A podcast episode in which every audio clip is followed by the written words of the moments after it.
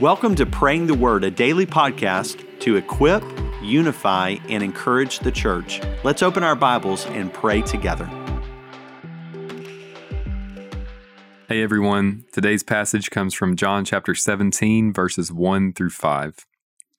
Jesus spoke these things, looked up to heaven, and said, Father, the hour has come.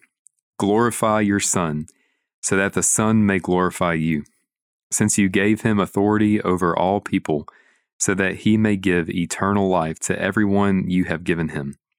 This is eternal life, that they may know you, the only true God, and the one you have sent, Jesus Christ. I have glorified you on the earth by completing the work you gave me to do. Now, Father, glorify me in your presence with that glory I had with you before the world existed. Father, we worship Jesus today as our Savior, as our King. We thank you for Jesus' obedience, Lord, that he came to the earth. And as he said in verse 4, that he completed the work you gave him to do, that the life, death, and resurrection fulfilled everything from the Old Testament and fulfilled our greatest need for a Savior.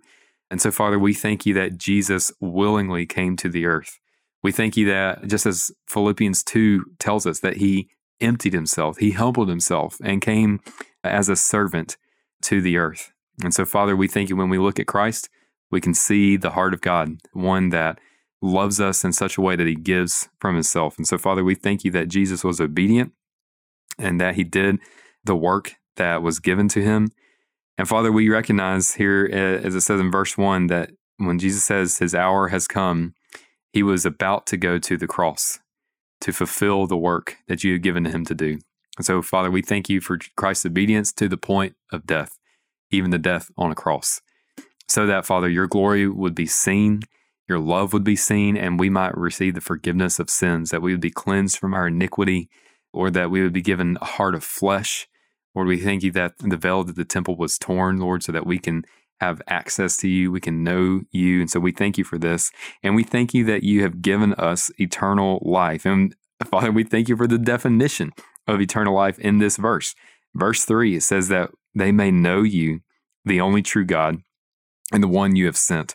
Jesus Christ. So, Father, help us to live as people that have eternal life, not just people that are looking forward to the next life to live with you in eternity, but a type of eternal life that is full, that begins even now as we get to know you and to be changed and transformed by the renewing of our minds by your Spirit. So, Father, help us to live in that way as people that have received eternal life and have received it even now, that we may know you and the one you have sent, Jesus Christ.